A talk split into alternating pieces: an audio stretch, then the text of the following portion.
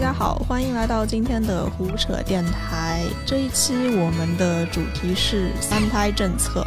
这几天都引起了热议。然后我们会来讨论一下，因为尤其是我们这一代嘛，可能九零后，一个又是呃独生子女政策的。嗯，就受影响的一代。然后呢，到了我们二二三十岁，可能呃生育年龄又来了一个三胎政策，所以相当于是被这个人口政策裹挟着走的一代。所以我们今天的话题就是这个三胎政策。然后我是今天的主持人朱金莹，呃，今天的嘉宾呢是我们青年文化组的渣渣俊老师。Hello，大家好。我们刚发表了一篇私处整形的陈晃老师，大家好，好，我先来介绍一下这个政策背景吧。就是为了积极应对少子化和人口老龄化的趋势嘛，所以五月三十一号就是中共中央政局召开会议，实施了一对夫妻可以生育三个子女政策及配套支持措施。只是这个配套支持措施可能还在路上，就是目前没有太多具体的。措施细则，嗯，细则是的。不过，这个三胎生育政策出台以后呢，我看网络上似乎非常不受欢迎。呃，很多人就感觉比较愤怒哈。他们，他们就大部分人的论调是，哎。就是生了谁来养，生不起养不起，然后经济上最大的困难是两个，一个是住房政策，一个是那个教育政策吧。就是住房和教育，他们都觉得，呃，这这三胎到底是鼓励谁再生啊？然后，但但是当然也有支持。者了，然后可能比较多父辈、祖辈的一些老人，还是有就是多子多福的概念，还是哎是鼓励你多要孩子嘛。许多人口学家其实也是呃比较鼓励的啊。大家怎么看这方面的呃两派人士，或者说两种争论？张老师有什么看法？嗯我觉得那个呃，梁建章他是以人口学的角度去说嘛，然后包括他其实是并没有，就是有些人说梁建章是不把人当人，其实是两个语境下说话嘛。就梁梁梁建章其实他说的就是在经济你在经济指标内可以确实是可以把人视作生产力的一个指标，但是他呃老百姓愤怒的可能是一些政策上的问题，他没有过于把人视为指标，就接受不了。就是没有把人视为目的而视为工具了，所以大家就很生气。但其实这个事儿也是一个很长时间造成的问题吧。从八九十年代一直到现在，其实是大家就是一谈起生育这件事儿，你就是就容易陷入一种心情，就是你不让我生就不生，你让我生就生，那我你把我当什么了？其实就有种这种感觉。所以我觉得吧，呃，这个这个事儿其实是两个维度上，就是两一场隔空对话，但并没有，就是这两件事儿，这他们争论呢，看似是一件事儿，其实是两件事儿。呃，陈化老师有什么见解？我没，嗯，没有，我就其实我觉得，呃，有很多对这件事情感到愤怒的人，就是其实很多女性主义者也会对此感到愤怒，因为就相当于他是。一方面是把女性作为一个生殖的机器，有的一这样有这样一种感觉；另一方面，它会对女性在职场上造成更多的不便。就如果你要生生三个孩子，那就可能很多公司都不愿意会要你。对，就这样。嗯，对，其实对于女性这方面的呃压迫，或者说可能三胎政策也会造成对母职更加苛刻。我们对之后也会讨论到。呃，至于其实张老师刚才讲的，其实他们是两种不同的语境，我也比较赞同。因为以我个人的观点来看，呃，就是最近好像朋友圈刷屏的文章也比较多，关于这个三胎政策，我发现的的确确，哎，很多人是在。呃，从自身的就非常个人的角度来看这件事的，然后他们更多考虑到的是自己的经济压力啊，包括呃很现实的孩子上什么学校的这种嗯层面的焦虑，呃，但但是我觉得有些时候对于梁建章这类人口学家，其实也有失公允，因为呃。很多人现在舆论就是说，哎，好像他是资本家，他鼓励这些生产，只是说，呃，把人看成指标或者什么说，呃，或者说，呃，鼓励生育也是有利于携程的这个人口红利的，就是对，呃，当当当然这也是一个一一点，但是我想说的是，呃，现在好像大家都没有特别理性讨论，只是哦，我选边站了，我就要跟呃，可能要对抗他或者怎么样。但其实我去看了一下梁建章的两个呃，就是他的提议吧，还有那个看理想的音频 哦，对，人口学十五讲。没有没有，然后我我还是仔细看，因为我之前也访问过他，然后他还写了一本科幻小说《永生之后》，也是其实也是鼓励生育吧，啊，但是我看了他最近的那个政策，一个是就是那个全国第七次人口普查数据出来以后，他其实有一个提议，就是说生一个孩子，呃。国家应该奖励一百万嘛？就是这这个标题其实听起来是蛮耸动的，好像好像一百万挺多的是吧？呃，但他其实，在自己在文章里，其实他也详细解释了，他觉得说一百万是一个蛮合理的数据。你给一对年轻夫妇，他们也不觉得，因为一百万在一个孩子里面，其实哎呀，很很教育啊等等花费很很快，对杯水车薪。呃，另外呢，他为什么觉得这个是合理的？呃。那他确实是人口学上还是呃有所研究的嘛，所以他说像嗯北欧可能瑞典和丹麦，它这个呃在家庭和育儿方面有比较好的福利政策嘛，所以支持家庭的财政支出能占到国家这个 GDP 的百分之三到四，嗯，所以他这个计算下来就是说。用于家庭福利的财政支出越多，生育率就会越高。就每提高相当于百分之一 GDP 的支出用于家庭补贴，就会使生育率提高大约百呃大约零点一个孩子。所以他算在中国这样的情况，就是说呃一百万是一个比较合理的数据。呃，包括他也认为国家给得起啊这一百万。但是呃，我提我其实我就是网友虽然骂了梁建章嘛，然后我也不是一个呃不。就是也是希望能，我现在现阶段是希望能丁克的这么一个人，然后包括我也反对极其反对把人视作工具而非目的这种论调。但是梁建章的担忧我是能理解的，因为其实中国现在面临最大的问题是，他从呃他从七年前跟今年的生育率相比降低了百分之四十嘛，最新数据。然后其实他最这就是这个东西，咱不用说深了，就是这些数据和形而上的东西可能很难理理解。就说一个特别。简单的例子吧，就比如说我们家现在在装修呢，但是我跟他们聊，在装修行业里，四十岁的人就已经是年轻的人了。这也就意味着，就劳动力，劳动力一是短缺，二是呃很难有年轻人去干这件事。当然这是两分去说，但是就说面临一个问题，就是当然外国它也有战后婴儿潮之类的这种问题，它也造成一定的人口负担。但是他们毕竟是发达国家了，发达国家之后你。跟中国现在这种情况不一样，所以他们是有一些在经济层面上考虑的隐忧的。但是这种说法就更加触动了，就是人们的心。所以这种东西现在已经说不得了，就一说之后，就大家就觉得是这种东西。你又是资本家的傀儡，就是说说到底，那个呃，他这个生育生育红利，他这么多年之后，梁建章都多少岁了？梁建章都快他六九年，对六九年五十一岁，他。他他今年五十一对吧？因为我上次那篇文章两百五十一岁嘛。你说三胎政策今年开，然后咱就算他那个人口红利，那梁建章都快退休了，那携程吃什么红利啊？你当然你红利，他退休携程还会永生。对对对，携程会永生。我说携程能吃，那其实这件事儿他也不是携程一家吃，是所有人都在吃，是所有的。而且资本这种东西，它哪儿都有，你你街边小卖部也是资本。我是这么觉得，所以就没有什么可抨击的吧？就大家其实大家也能理解，就中产现在育儿压力很大嘛，育儿压力，你生孩子外加你住房压力，很多问题，户口都没解决呢，你怎么让人生仨？你生仨孩子，相当于你得有一大平层，这怎么生？所以就大家的困苦也能理解。是是。那我你看，我们现在是这个时代巨变的亲历者，就我们经历了两个时期嘛，一个独生子女时期，然后现在又有了三胎。那我就是我们这一代作为个体，大家有什么感受？其实作为独生子女这件事吧，我觉得小时候还是呃，因为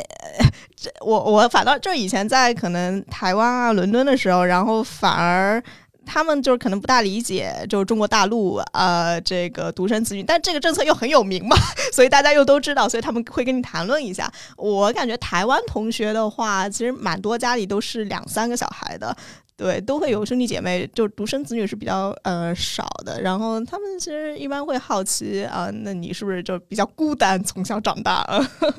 呃，我觉得从我个人来讲吧，呃，表哥表姐倒是我我其实有一些关系还挺亲密的。然后另外一个，嗯，可能跟同学也会关系比较亲密一些哈，就是如果独生子女的话。然后另外一个，我倒是觉得。它也带来了一些好处，可能，呃，你在父母眼里就也是唯一一个嘛，所以给到的嗯宠爱可能会多一些。但是你小时候得到是宠爱，长大以后可能承担就是责任了，这好像也是比较公平。因为小时候可能他在呃物质上啊什么的都比较满足你，但是长大以后你突然得回馈一些情感上的很多责任。对，这但是如果这时候其实你就会想，如果有一个呃兄弟姐妹可以帮你共同分担这种情感上的，就是对给予父母的一些 呃那个责任，那就更好了。就相当于啊，好吧，那这么听起来就是比较自私，就是你既想要独生子女的好处，又又不想承担独生子女的责任。但但他。的确就是一个可能有好有坏的这么，但但你觉得对于塑造我们的性格有影响吗？就这个政策，就是会让你变得比较自私或者怎么样吗？哦，我觉得是会有的，就是因为像独生子女的话，就可能一方面是就尽管就是大人会把他们的宠宠爱都施加的在到你一个人身上，但同时他们也会把所有的要求都施加在你的身上，所以就可能。很多独生子女，他没有那么，也也因为他身边没有一个从小陪到大的玩伴，他可能没有那么容易的去成为一个非常活泼的人。我觉得吧，就是这个肯定是有影响的。就说一个最简单的例子吧，就是比如说，呃，小时候父母都会不知道你们父母有没有说啊，我又给你怀了个弟弟，或者怀了一个妹妹。然后在那个时候，你其实就小孩就会说，就是身边的朋友就会说啊，你不能生。但其实，其实害怕的是会分摊父母的宠爱，甚至会想到他会买玩具的时候，他我原来我可能能买一个好玩具，但有了他之后，我只能买一个次玩具的这种概念。其实我觉得是会有的。但是我身边有双胞胎，双胞胎的话，他就确实不存在这个概念，就是买什么东西都会尽量的去公平公正，然后什么事儿都彼此想着对方。就我觉得这个是会确实会有影响。呃。我也感觉，其实小孩子就是他一直都很需要注意力。其实他对就宠爱这件事是挺敏感的，这也是好像可能在有一些就是呃国外的家庭里面，他。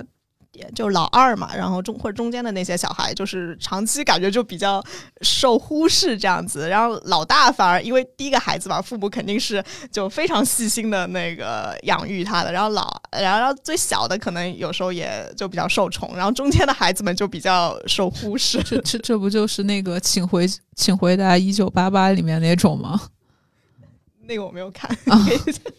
对，也是那个书。对，然后，然后，然后，然，所以，嗯，那现在就是我们可能，那当我们几位也许不，呃，不一定想要小孩，但是可能我们身边的朋友也到了，就是有一些到了结婚那个生子的年龄，呃，你你觉得就是对于我们这种独生子女成长起来的，对于我们现在自己要小孩，就是想什么想生一个啊、两个或三个，有什么影响吗？我我觉得我还没有到这个年龄。呃，我觉得有个体化差异吧。呃，有些人会更偏向于就是我自己活好了就行了，就是一个不一个的都两说了，我就盯着就完了，就是能能把所有钱给自己花，自己开心就行了，养一个孩子钱省下来。但是还有一方面就是，就我在我看来，中产是生育意愿最低的，就身边孩子就是城市中产是生育生育生育的意愿最低的，然后有钱呢和呃稍微情况差一点的。他们的生育意愿是非常强的。那这背后的原因是不是因为中产一般其实他经济上还比较宽裕啊？对，我觉得中产他们是会对对于自己的阶级下滑是很恐惧的一件事情。就如果说他们要养育那么多个孩子，那很很难不面对一个阶层下滑的一个困境。是我我其实也看了一篇文章，呃，前两天他。那个文章就是说，讲述了几位呃有三胎家庭的这这么个孩子妈妈啊，我就是这五个家庭发现基本上也都不缺钱，就是我觉得差不多是典型的中产或者说富裕中产家庭吧。一个确实呃，因为需要住房面积嘛，三个小孩，然后很多人他他那里面的的人也确实是可能在深圳有四房呃四室四室几厅这样的房子，对大平层可能，然后然后另外收入也还不错，呃，然后有一些妈妈可能回职场，有一些就是真的就是全职在家带孩子，嗯呃，但我觉得确实可以理解他们，尤其中产家庭可能会在教育上真的呃有非常大的焦虑哈。因为中产就是属于就是他虽然没有富人那么多钱，就来保证自己就是钱只是个数字或者怎么样，但是我觉得他们就是有了思维，就是会意识到哪种是更优解。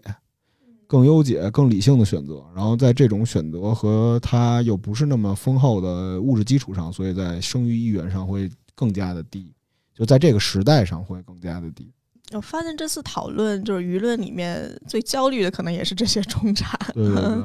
呃，那那他们其实什么样的情况下会要三个孩子呢？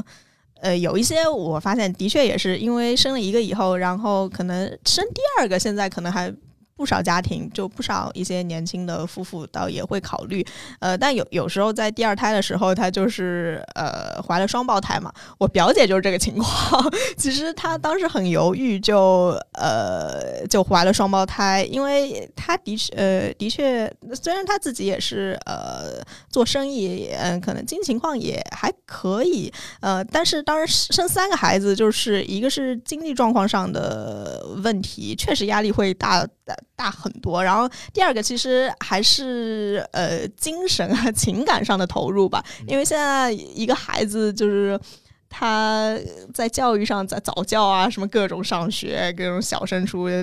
各种乱七八糟的，对这这些事情上，你需要投入的精力和呃，对精力太大了，所以导致压力很大。但但最后可能呃，但他他父母肯定是呃，大家里的长辈都说要嘛，对，然后那他最后也觉得可能呃，就反反反正现在他就是也将成为一个三个孩子 三三个孩子的妈妈，嗯嗯，我我身边反正养。养养一个，反正养两个人都快疯了，已经就是养两个人，反正我观察到都快疯了。但是现在还有一特别有意思的，就是呃比较有意思的一个点是在于，现在很多地方都是，如果你要买家庭套票的话，都是两个大人两个小孩，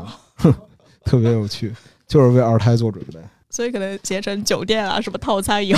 也有。好几个小呃，所以所以大家会不会在就是在什么情况下你会生三个孩子？嗯，然后呃就是第一个孩子就是孩子性别会不会对于你的生育选择有影响？就一个和三个到底有没有区别了？因为很我知道很多可能第一胎是儿子，但是他第二胎想要个女儿，或者或者说就是说，因为男男女女都想有，所以他可能会再生二胎三胎这样子。嗯，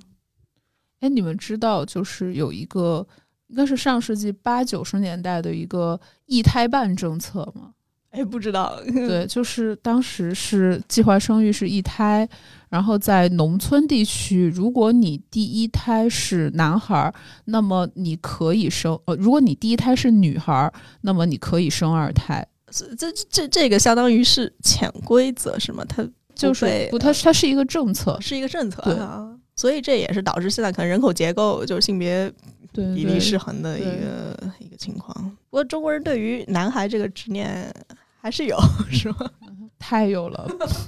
不然不然怎么叫一胎半呢？反正我身边对生育选择没有什么太多概念。我身边人大多数想要女孩，比较喜欢女孩。相反，就是我身边想要男孩的不多，然后剩下的就是想要儿女双全的。儿女双全呢就可能就想要一对龙凤胎，就因为他们就是受传统思维影响比较深，就可能。可能就会比较想要，就是一对男女，然后觉得有意思。但是他们也不是说就是就没有想那么远，说老了怎么办那种。他们觉得啊，生一个挺有意思的，就是基本上是这种概念的比较多。还有一个是有些生男孩的家庭，就是传统里面就是说他得他以后结婚得准备房子是吧？所以有男孩的家庭，他呃如果是三个都是男孩，那他就他们会觉得很有压力啊。反正感觉挺够一梦的。得准备三套房。然后有人啊，其实，在那个网上说，这这这个政策是鼓励生育嘛，又不是强制你生育了。然后他说，那给大家生育自由有什么不好？呃，结结果就。嗯，挺多人，他这个言论挺不受欢迎的啊，就是大家说这这回，这就是这会更加苛责，就是女性啊，苛责妈妈这个身份。嗯，那这个人其实我觉得吧，他 也没有说错吧，在某一个角度上，呃，因为单就看这个政策来说，很多学者确实也。也提出来，因为以前你是对生育有限制，所以呢，这这就导致了一个矛盾。呃，一方面你担忧生育率过低嘛，但但同时又在限制生育，所以其实这个三胎跟全面放开也也没有什么区别了。因为很多人也真的不会想要生到三胎以上。嗯，那那以权利上来讲呢，这个全面放开其实是更好的，对。那也不知道未来国家会不会有这个政策，嗯，然后其实有一些学者，比方说这个香港科技大学社会科学和公共政策的一个教授贝斯图，他就说，其实他觉得不能期待，就是这个政策会让中国整体的生育模式发生改变，因为毕竟只有相对少数人才有生育第三胎的愿望，然后这个原因包括育儿成本以及女性职业发展机会的成本付出过于高昂。嗯，但是这个政策又会对那些确实想要三个孩子的人会是一个重要的改变，因为毕竟放开了嘛，他们可以更自由的去生产。对，呃，我觉得就是，就咱们只说这个为什么骂声一片这件事儿，我觉得他为什么他不是说说错不说错的问题，这是一个舆情的问题。就首先第一就是还是咱们刚才说的历史历历史政策上的事儿，第二点是现在这个政策它确实是没说要强制你生仨。但是政策优待是向三个倾斜的，怎么说呢？就拿北京摇号为例吧。北京摇号，如果你们家庭以个人摇号的话是摇不上的，但是如果你要组成家庭，生了孩子再加上老人的话，你摇号几率会大得多。这是第一点。然后剩下的话还有很多政策都是在向你有孩子之后向倾斜。所以这就是说，没有孩子的人，呃，或者说丁克家庭，他会他的权益会受到不公正的对待。对，是这样，这个是隐性的，所以大家觉得就是不 OK 啊。就是比如说，我要选择丁克，那我摇号的几率跟家庭的不是平等的，肯定就会让人不满。就是他会觉得你你确实是没让我们强迫生，但你是在推着我们在往那个地方生。然后好像这个东西跟房子好像也有关系，但是具体细则我没看。但是就是车这个事儿，因为我最近比较关注嘛，所以。这件事儿，我是觉得就就是一套组合拳嘛，你很明显感觉到是一套组合拳，所以就大家非常不爽。我觉得可能还有一个方面的原因就是，就他只是从很粗暴的提出了一个人口的问题，但是就其实这个背后更就人口老龄化更加根本的一个问题是，就这个年轻人在这个社会上他获得他有太多的压力，就就如果只是说去推崇生育的话，它并不能解决就年轻人他们的。受到的压力，他们很难在大城市立足，这些根本的问题，这根本的问题是得不到解决的。嗯，对，这只是一个，因为而且整个这个政策也只是可能改改变你人口数量啊，呃，就是它对于根本改变人口结构的挑战。其实也无法解决，嗯，然后因为这个政策推出，其实也没有那么多人有意愿来实施它，所以它对它的影响力确实可能也也非常受限啊。然后就是中国面临的人口结构，确实也需要更多呃提高生产率啊，可能改革一些社会保障体系来呃来推进。呃，然后我们其实看到互联网的声音，基本上也都是一些城市中产发出的，或者说年轻人。呃，我觉得好像经常就是忽略了一些可能在乡村的这个中国年轻人的声音。那如果我们放眼这个农村地区的话，大家觉得就是现在的这一代乡村的年轻人，他们生育意愿是什么样的？他们愿意多生还是也想少生了？嗯。作为一个县城青年，然后老家在农村的人，就可能在这个事情上，就我比较了解一点吧。因为我感觉是，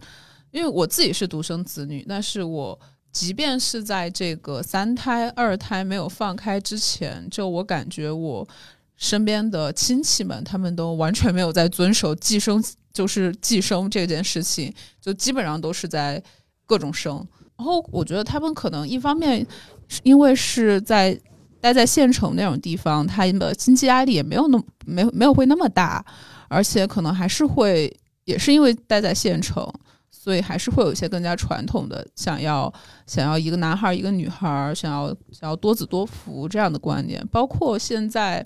嗯，就自从我上大学之后，我每次回家的时候，都是那些亲戚朋友们都会去劝我爸妈说再生一个，对。哦，那那么大了也还是压力太大，也还是要一个。呃，那所以现在就是大家也还是想呃多生是吧？尤其这个政策放开以后，可能可能那个父母辈的会更劝孩子，就是再再再多要一些。对，就像我像在我父母的规划里，就是他们就觉得我以既然三胎放开了，你以后就可以生三个小孩了。呃，所以这其实无形中就是推动了这个可能长辈对你施压的一个状态哈。对，呃，我身边我没有直接的感受到，但是我我跟我们家的阿姨会聊天的时候就问，就聊天嘛，就说她在城市里很辛苦，就做日结工这种，就我觉得挺辛苦的。就聊到就是就挣钱之后，就可能在别人看就是改善生活啊，他就说回家盖房。然后回家盖房就是为了自己的孩子结婚。然后他他跟我说，他现在他比我妈小很多吧，四十多吧，然后就已经三代同堂了。然后我妈每每如此，就说你瞧瞧人家，再瞧瞧你，就会说这种。其实我妈还是想让我要一个孩子，但是因为我我肯定不要，但是我妈也不会强迫。但是反正就会感觉身边的人都很早的都会结婚，然后。就是在大学碰见的那些同学，也是早早的回家结婚生子啊。我觉得就是在我的可能，因为我可能因为我是可能因为我是一个县城青年，所以就我的甚至有很多小学同学，他们都已经结婚了。就因为就是因为我像我的小学同学很多，他们都是没有上大学的，他们可能初中毕业就出去打工。或者初中还没有毕业就出去打工，这样他们都已经很早的结婚，然后有的甚至也已经生孩子了。我有个问题想问一下陈黄姐，就是，就是你们家那个七大姑八大婶儿，他们那个，他们就是在这个政策之前就超生的时候都生了多少个小孩啊？呃，一般来说是就是可能两个，然后因为农村还有就是农村管的不是很严，所以就可能会生个三四个这样。这个感觉还挺不常见的，因为就是我之前看过那个那个莫言的那个蛙，就感觉好像在农村地区那个计生也管的特别严，嗯。但是农村会有一胎半嘛？啊，就只要你只要你没有生出，男总要总要男孩，就大家就喜欢男孩。只要你没有生出男孩，那就得一直生。那那那个你那个堂兄弟姐妹们，他们现在发展都如何呢？他们就是在我，因为我是我们家最大的一个小孩啊，对，所以我的堂兄弟姐妹们都还在上学。哦，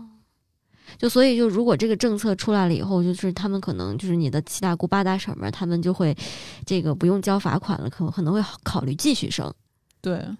那其实我们看到，就是不管在城市啊，还是在乡村，呃，这个母亲吧，因为毕竟生育这个功能是女性的，就是这也是导致了非常多的不公平哈。所以三个孩子嘛，肯定会，当然不是说一定要生三个孩子，但是可能呃，一个家庭多个孩子就会占据父母，尤其是母亲更多精力吧。呃，这么一看，就是对于母职的要求是不是会更加的苛刻？我觉得肯定是苛刻，就是三个孩子，哪些方面？就是第一是身体吧，就是生孩子，就是虽然我没见过，但是我老总能看那个视频啊，包括听朋友说，就过鬼门关那种感觉吧，甭管是剖腹还是顺产。然后其次，我觉得就是在家庭中，他就是前期坐月子，就是也是一个很痛苦，就无论是时间成本啊，还是身体成本都很痛苦。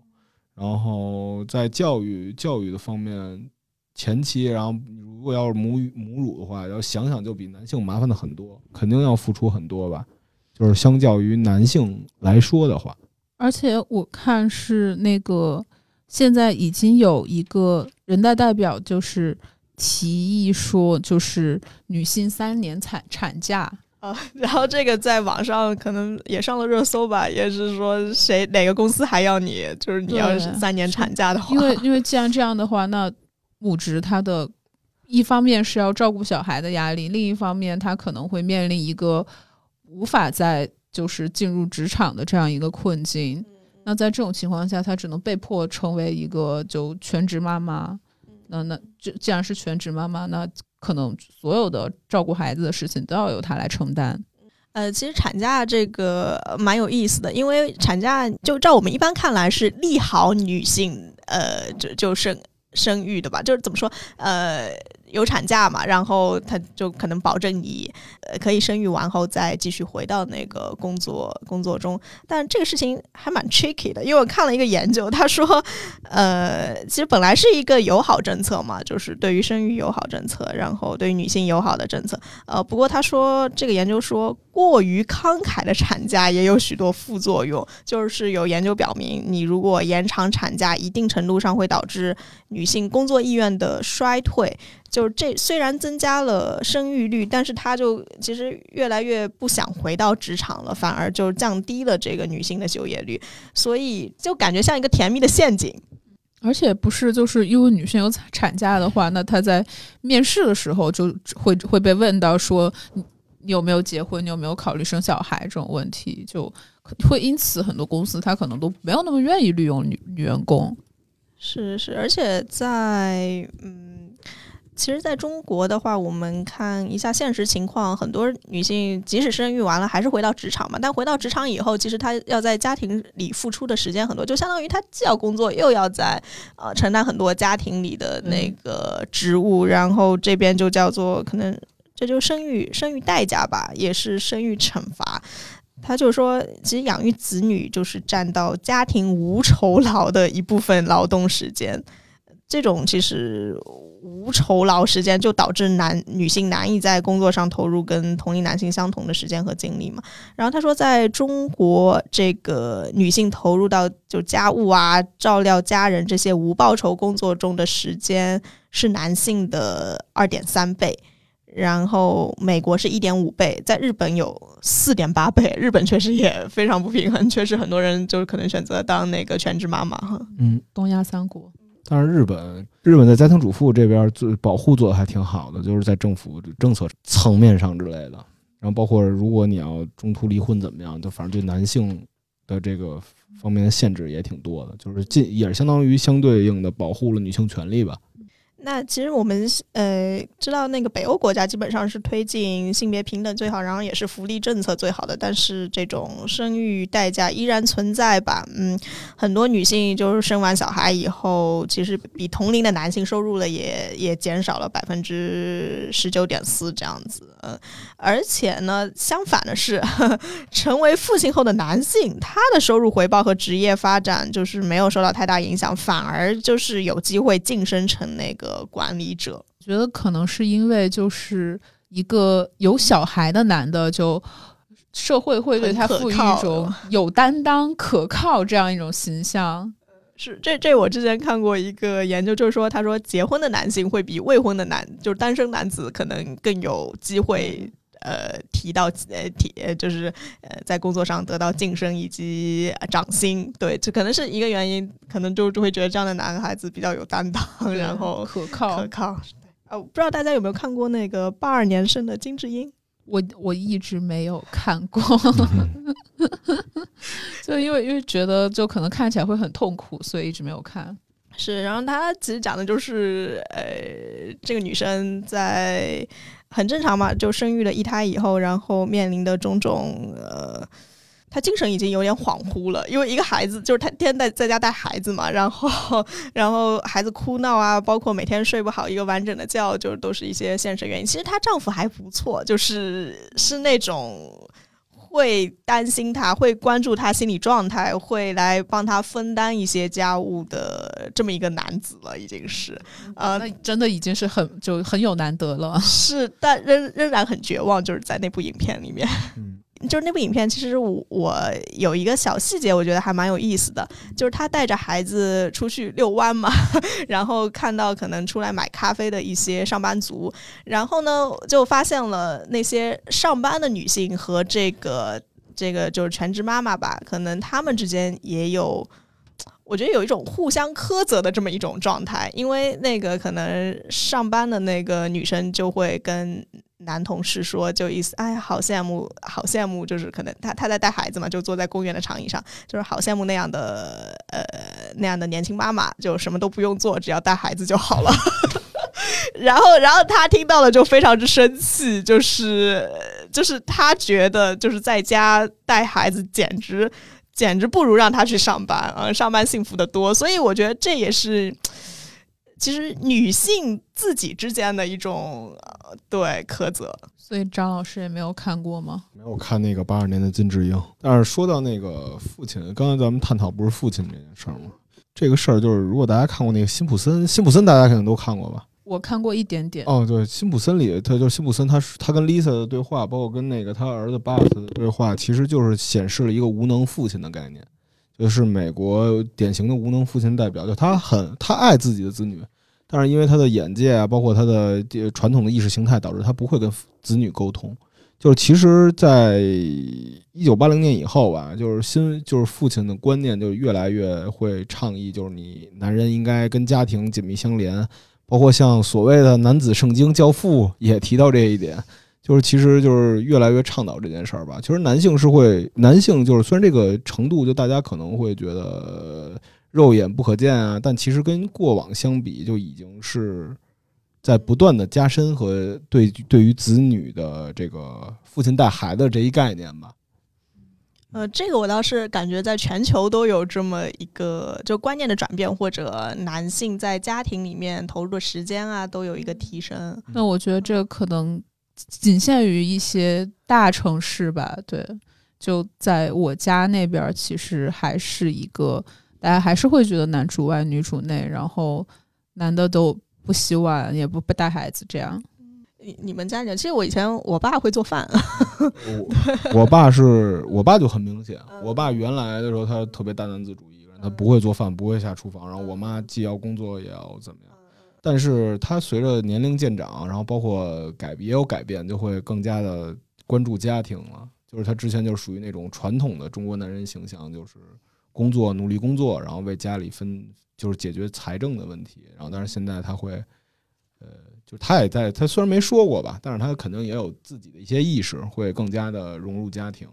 嗯嗯，是呃，因为现在其实对男性开始投入更投入到那个家务劳动中，这个倒是也有一些研究表明的啊。呃，然然后我我是感觉可能在北欧这个确实挺明显。然后比方说在瑞典，然后你确实能看到，呃，就爸爸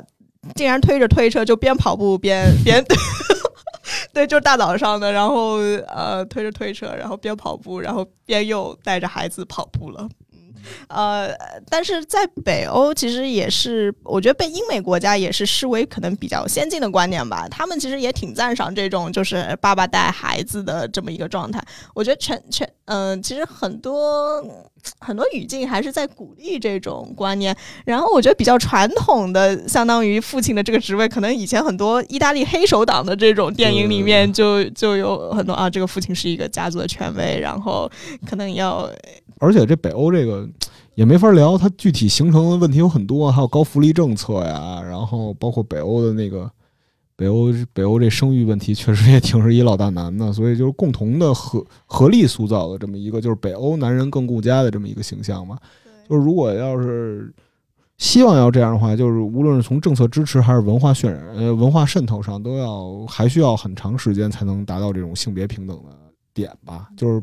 帮助就是男女一样去共同担当，就是共筑爱巢，一起呃平摊这个家庭很多的问题，包括三胎的重担。如果要生三胎之后，其实我觉得就男性也休产假会是一个很好的办法。嗯嗯嗯，对。现在对可能，但你觉得要休到呃，就时间限度上有什么建议？就女的多长，男的就多长呗。在也是，就是经常还是我们还是讲这个丧偶式教育啊，就几乎爸爸还是、几乎爸爸还是我觉得，我觉得，我觉得可能更加是更加是那种诈尸式，对，就他平时不管是他平时不管你，然后就要有什么事儿的时候就跑跳出来说你得听我的，就那种。哎，是是，有点像诈尸性的。因为小时候就是我爸还没有就是特别亲近家庭的时候，他也会诈尸式的教育，就是突然就是啊，走，今天玩去，或者就是你你必须得就是你陪他玩儿，就是他他会陷入一种自我感动，就是我陪你玩儿，我带你玩儿，所以你应该觉得这是咱们父子之间非常非常欢乐时光对欢带带你玩儿已经算是好的了。我爹都是那种就突然跳出来教育我说你你不能这样，不能那样，就是都是那种。哦，对对对，其实在，在好像在咱们这一辈家长里，就是九零后家长里，这种诈尸式教育确实还，呃，就是父父亲的诈尸式教育确实还挺挺多见的，更多是母亲带着孩子学习啊，乱七八糟对的。，呃，还有一个，其实这个政策就是说，为了防止老龄化，就人口老龄化，但是呢，我们就要讲讲老人跟这个小孩的关系。嗯、因为因为本来就是说，你一个家庭，呃我我是觉得好像中国传统里面，当你有了小孩以后，你真的好像可能会很忽视长辈。我其实觉得这一点一直很不好。但是通常你去问人，他们总是对孩子的关注和照顾是比老人多了不知多少倍的啊、嗯所以三孩政策一出来以后啊，这就是说极有可能就会出现呃四个老人来共同帮忙抚养这个小孩、孙子孙女的这种情况。这是不是说对于老人也提出了更多责任呢？还是还是他们其实有时候挺享受这种呃照顾就是小孩的乐趣？但是有一些老人会不会说啊，我都已经退休了，我是不是也该去享受自己的人生？嗯，我我觉得就是，嗯、您是谁带您长大的？我是跟我爷爷奶奶还挺亲的，呃，但对也很大一部分对我跟我爷爷奶奶就是假期或者什么，就直接爸妈就给你扔到爷爷奶奶家。对对对对对，嗯。您呢，陈老师？我是我是跟我外婆在一起待的时间很长，对，然后可能是在上上就是中学之后才和爸妈在一起待的时间比较长。我我也差不多，我也是，我是小学，我是幼儿园之前那段时间是姥爷姥姥带，然后小学是住宿，初中也是住宿。其实就是，我觉得就是老人这个点吧，就是你说老人爱带孩子吗？我觉得就是像我姥爷姥姥好像是挺爱带孩子，但是就是他们这个就在过去就可能就是那叫什么天伦之乐，四世同堂是一种快乐，但是我觉得在后来之后，可能对于他们来说是一种特别大的压力吧，就也挺累的。一是累，二是二是这这个这个情况也确实是，就是大家都认为这应该是我生了孩子，老人有义务带，就潜意潜意识中说，就他乐意带，或者是他呃他就该带。但其实我感觉不是这样，因为就是像我我我们家小区楼上就有一对儿就是夫妻，他生了二二胎，然后把自己的父母请过来，然后带孩子，那其实不就是压榨父母？就是，然后每次我爸跟他聊，我就说，哎，你看楼上那老头儿，他那个他们聊天聊天，因为我爸今年也六十多了，就他俩差差不多同龄嘛，说想带嘛，是一个东北的老爷子，老爷子就说说真的太累了，我想回家，就是这种情况，就觉得挺，就是就确实就虽然个例吧，但我觉得这种这种观念是挺挺普遍的，就是觉得家老人就该带，然后如果你要不用老人带的话，你只能用阿姨带啊。阿姨在小时候还算便宜吧，小时候就好像一个月给点钱就行了，然后现在好像没有月嫂很贵的哦，我们小时候便宜是吧？对对我们小时候，就是家里现在月嫂很贵。就是到老家，老家找一亲戚过来带带，还有一个就不信任，就是总觉得月嫂这个对小孩他哭啦什么的，就没有自己带信任，这个是他们就是生了小孩的人经常有的，就给他喂个奶，或者说哦有一些。呃，就反正这种传传闻好像很多的样子，就可能因为小孩晚上都不睡觉嘛，你如果给阿姨带，当然大部分阿姨应该还是很有那个职业操守的，但是有些可能就是会给他呃糖吃点糖啊，吃点什么，或者说还甚至还放一点点安眠安眠药的，就是对，还有就这他就会一直睡，然后就不会吵，呃但但这对小孩就不健康嘛。对，还有之前不是有一案子嘛，就是一大平层，然后把偷东西，然后把家放火，就那个杭州杭州绿城案，然后就反正导致就越来越多的家长愿意把孩子扔给自己父母吧，然后其实就是感觉是一个越来越